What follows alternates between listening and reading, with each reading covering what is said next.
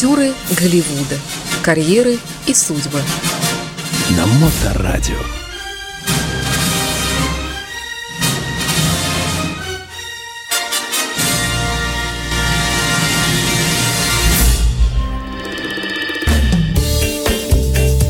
Итак, э, время программы о кинематографе и в эфирной студии радиостанции Моторадио появляется автор и ведущий этой передачи, писатель Илья Либман. Илья, добрый день, здравствуйте. Добрый день. Как ваши дела?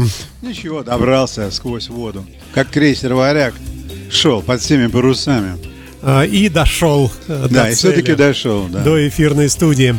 Ну, а сегодня, как обычно, я надеюсь, мы услышим интереснейшую историю об одном из актеров или актрис, мы пока не знаем, еще интрига у нас. Ну, в общем, о представителе голливудской великой семьи актеров и актрис. Прошу вас, Илья. Да, это будет актер. Пожалуй, он голливудский, потому что с определенного времени ему дали номер и отпечатали его руки на асфальте. Это значит, что он, так сказать, признанный человек. Что значит дали номер? Они же все пронумерованы. А, вы имеете в виду голливудская звезда по Да, голливудская номером. звезда, она пронумерована. С отпечатком руки, да? Да, с отпечатками там все хорошо, что если, например, что-то случится, что-то украли, то нужно пойти сверить отпечатки пальцев, ты идешь, находишь эту голливудскую звезду прямо на асфальте, снимаешь слепок и смотришь, он не он. Вот. Разговор у нас сегодня пройдет, пойдет про человека, которому в августе месяце исполнится 60 лет чего бы я никогда не сказал, глядя на его фильмы и слушая его речь в мультфильмах, когда он играет маленького человечка с длинным носом.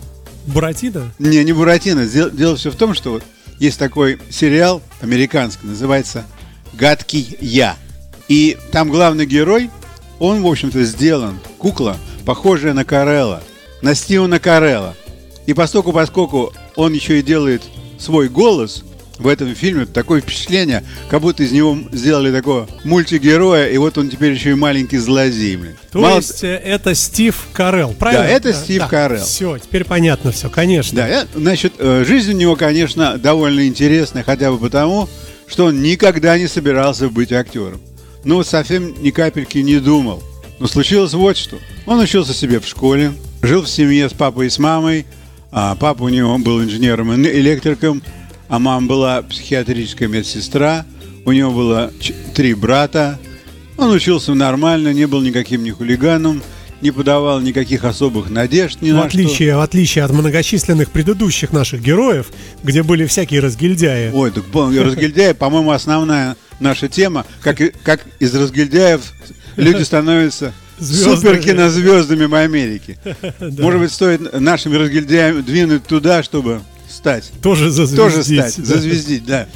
Вот, короче говоря, все было нормально, и он пошел в университет, закончил университет, и единственное, что у него было такое отношение к исполнительному искусству, он занимался конструктивизмом всей семьей. Конструктивизм – это такое американское увлечение – когда а, люди выбирают какой-то дивизион армейский, какую-то роту, которая принимала участие в войне между севером и югом, находят всех персонажей, по фотографиям, там по описаниям находят, как они выглядели. Реконструкторы. Реконструкторы, а, да. конструктивизм, я думаю, ничего себе. Реконструктор. И он, в общем, занимался реконструкторством, и он умеет играть на флейте, и поэтому он был, конечно, в этой самой стрелковой дивизии 10 имени, имени Линкольна. Вот. Дальше этого дела не двигалось. Когда он закончил школу и университет, он совсем уже было начал собираться быть юристом. То есть ему нужно было подавать в юридическую школу, но что-то он так замямлил. Нет, думаю, в юридическую школу. Увидел подав... будущее скучное. Ну, я даже не знаю, видел ли он скучное будущее то время он еще и не был никаким таким особо, а, особым весельчаком.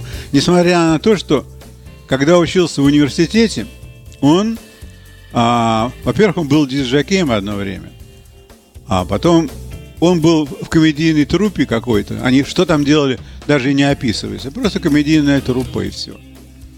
И вот он решил попробовать себя на поприще а, актерского мастерства – но не в том плане, что э, пойти куда-то поступать, учиться. Не, учиться ему уже больше совсем ничего не хотелось. Он приехал в Нью-Йорк и стал пробовать себя на Saturday Night Live. Ни много ни мало. Да, так, просто он подготовил там какую-то репризу, пришел туда со своей будущей женой, тоже актрисой. Это же нон-стоп конкурс знаменитый, да? Ну, как это нон-стоп, я не знаю. Я сам никогда... Бесконечный, многосерийный, да? И я даже сказать этого не могу, нон-стоп или нет, потому что у них, конечно, составы меняются практически каждый год. Часть людей уходит, часть людей Но приходит. постановка идет все время. Но да? постановка идет все время. И режиссер, постановщик, практически один и тот же уже многие годы. Хотя к нему там примыкают одни, уходят другие. Короче говоря, он пришел показывать, что он умеет, чтобы его взяли поиграть туда. И получилось так, что жену его приняли, а его не приняли. Ну и он так, конечно, от этого не запечалился особенно. Однако вот это желание играть у него не прошло. То есть я сюда не попал, я попаду в другое место. И он пошел в одно шоу знаменитого комедианта Дана Карви шоу, который в свое время был э, на Saturday Night Live, а потом просто отделился, и он делал там свои вечерухи с рассказами всяких смешных историй. Он к нему устроился, но, к несчастью, это шоу продержалось всего несколько месяцев. Но мы говорим про город Нью-Йорк. Мы говорим про город Нью-Йорк, но вообще это совершенно беспредметно, про какой город мы говорим, потому что, да, это было в Нью-Йорке тогда. Вот, и у него уже появились какие-то э, зацепы в этом кругу людей, которые играют, может быть, не очень удачно, но они попадают на съемки, попадают в массовки. И случилось так, что его взяли играть в один фильм, где он играл какого-то такого простого штымпа, ничего не значащего, с, идиотской улыбкой. У него такое очень доброжелательное лицо, а в роду у него там немцы и французы, ну, которые не воевали, не злые лица.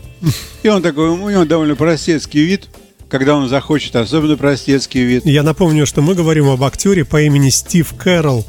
Э, Карл, наверное, даже правильнее. Да, Ну, Стив тут- Карл. да. Стив Карл, да. Мгм. Вот. И такое лицо хорошо просто для съемок.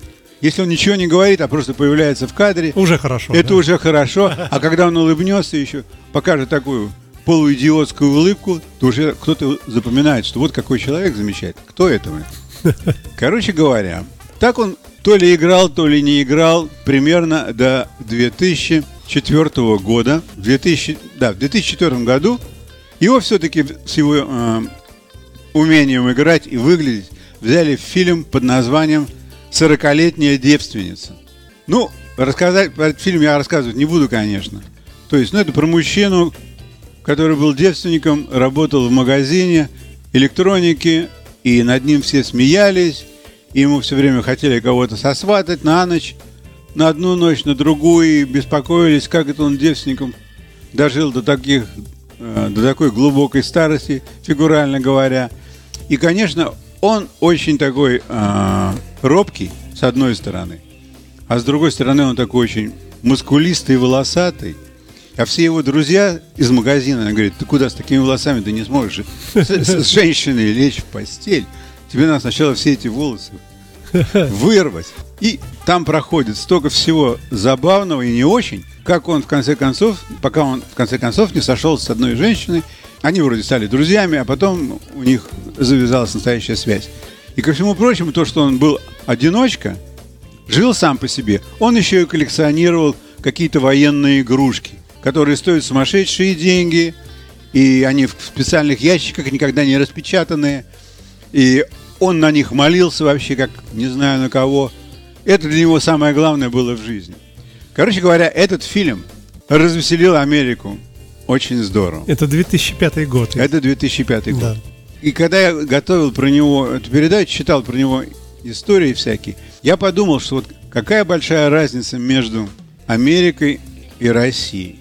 Что в Америке человек, артист, он может играть серьезную роль, он может играть комика, он может играть кого угодно, и к нему вот это не приклеивается, это Клише. клише. То есть, если люди знают, что вот он артист, и он хороший артист, то его возьмут в драматический фильм после того, как он сыграл комическую роль. Например, когда Том Хэнкс сыграл Фореста Гампа, ни у кого не возникало мнения, что это конец его карьеры, что после того, как он сыграл такого бегущего идиота, который вложил деньги в Apple, его больше никто никуда не возьмет. Он прекрасно продолжал сниматься и продолжает до сих пор. В России такого не бывает, за редким-редким исключением. Я стал считать, сколько же людей в России, которые могли себе позволить такую роскошь, настоящих артистов. И кроме Папанова и Миронова я никого не вспомнил. Все остальные это или циркачи, такие как там а, Никулин, ну, может быть, еще Вицин. Угу. Вицин тоже играл серьезные роли. А так, как только человек сыграл какую-то роль, все, за ним висит табличка. Он снимается вот в таком, в другом пробовать даже и не стоит. Да, вот такой жанр. Да, это такой, он такой жанровый артист, у него это хорошо получается. Он может петь а, песню, которая начинается с ноты фа. Больше ничего он петь не может. Все, Вы простите. Вот. Другие не берем. Да, других мы не берем. Короче говоря, в 2005 году, когда он снялся в этом фильме, в Англии как раз а, кончился показ а, сериала телевизионного под названием «Офис». И так случилось, что вот этот сериал в Англии, он почему-то на американской почве не взошел. То есть это э, фильм про офис одной э, бумагоделательной фабрики. Офис наполненный идиотами, но самое главное... Интригами. Что, да, интриги, конечно, все это, да, работают да. там идиоты. Самое главное, что у них начальник идиот. Идиот с большой буквы. Этот офис игрался в Англии 6 лет. И когда стали думать в Америке, что же нам, нам такой офис тоже нужен, но они не хотели покупать, они не могли договориться по деньгам, как угу, это сделать. Угу. Короче говоря, они купили реш... франшизу. Да, да они, они решили взять и сделать свой офис. Угу, угу, угу. И они сделали свой офис. И главным идиотом сделали Стивена Карелла, который отстоял а, 7 сезонов, получил черт знает сколько денег, сколько Грэммис, он, кстати, такой завораживающий, затягивающий Он сериал. очень затягивающий сериал. Можно начинать с любой серии и не остановиться, потому что это интересно. Какие же бывают идиоты. И что, и что самое забавное, я стал анализировать по поводу сериалов, что сериалы, когда заводятся, очень важное дело, чтобы перешагнуть через пайлот, потому что пайлот обычно никому не нравится. Какой бы в дальнейшем сериал не был крутой, мы, после мы узнаем – но пайлот всегда там, что это такое? И когда особенно американские сериалы это о повседневной жизни, о простой семье, об отношениях обыкновенных людей, люди смотрят первый раз и думают, а что-то особенного. Тут ничего ну, особенного это нет. вокруг меня он... Я живу в таком мире. да, на, на чем тут смеяться, что тут смотреть. То же самое случилось с офисом. Первый год было никак, но зато потом пошло так круто. И было так здорово, что этот офис они еле-еле завершили.